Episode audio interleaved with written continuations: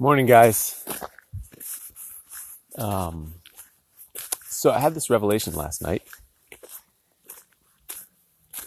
and it has to do with all of these uh, bangs on my legs. So right now, my legs are an absolute mess. I've got poison ivy on my ankles.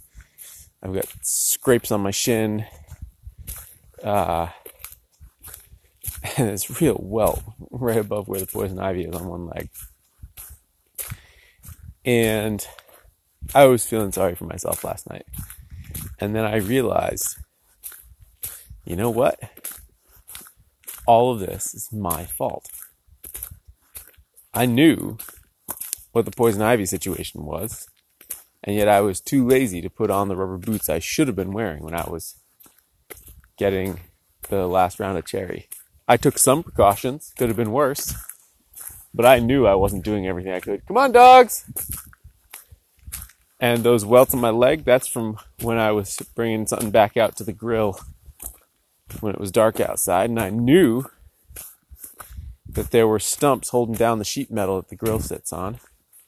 And I knew that I needed to be careful of them. And I managed to avoid them going out, but I sure banged into one coming back. And I think this is true of all the things that uh, that go wrong, right? Like I I uh, two other examples. I busted our screen door yesterday. Not bad, just a little little tear. Uh, but it was because I was pushing out the door with a whole bunch of boxes in my arms, and I knew that I was doing it wrong. That I should have been more careful. But I was I was hustling. Sure enough, I busted the screen door. And yesterday, I also dropped my phone on the ground and cracked the screen. I'm gonna have to get that replaced. And you know why? It's because I was plugging in my earbuds and then stuffing it down my shirt. And I knew that that was a dumb way to do it because I could drop on the ground. And sure enough, it dropped on a gravel road face down. That was enough to put some cracks in the screen. So my point is, is that all of these things that were bugging me yesterday or that went wrong yesterday or were the result of things that went wrong days before, they were all my fault. I knew I could see them coming. I maybe it was just a flash of a second beforehand.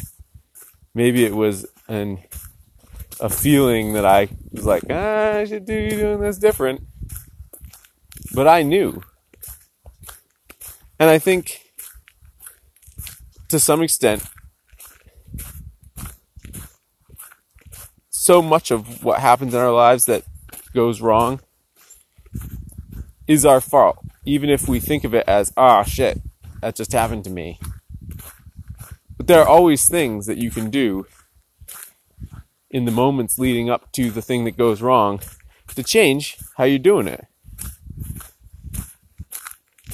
And I don't mean to imply that every bit of bad luck or life circumstance boils down to being your fault. But it was amazing to me when I thought about how I was feeling like, oh, you know, oh, woe is me. I've got poison ivy on my ankles. And as soon as I realized, you know what? That's your own damn fault. Uh, I stopped feeling sorry for myself. So, I don't know what to do with this little realization. I think partly it's to point out that there are so many details in life that we can get wrong or right, and we always kind of know at least a little bit in advance if we're doing something stupid that's going to come back to bite us. And in my experience, it often does. But also, I think it's maybe some uh, useful way to think of stuff that's bothering us because part of what can bother you about something going wrong is the feeling of powerlessness that comes with it. The just kind of randomness, like it's not in your control, and realizing that so many of these things are your fault is a way of regaining that power, regaining that control. And you realize, oh yeah, I could have made a different decision. I could have worn taller boots. I could have decided to carry that thing out to the grill in the morning. I could have put down those boxes before I opened the door. I could have stepped onto the grass before I stuffed that phone down my shirt, or maybe just gotten different earbuds that don't require me to do that. So, I think it's a useful tool. I hope you guys think that as well.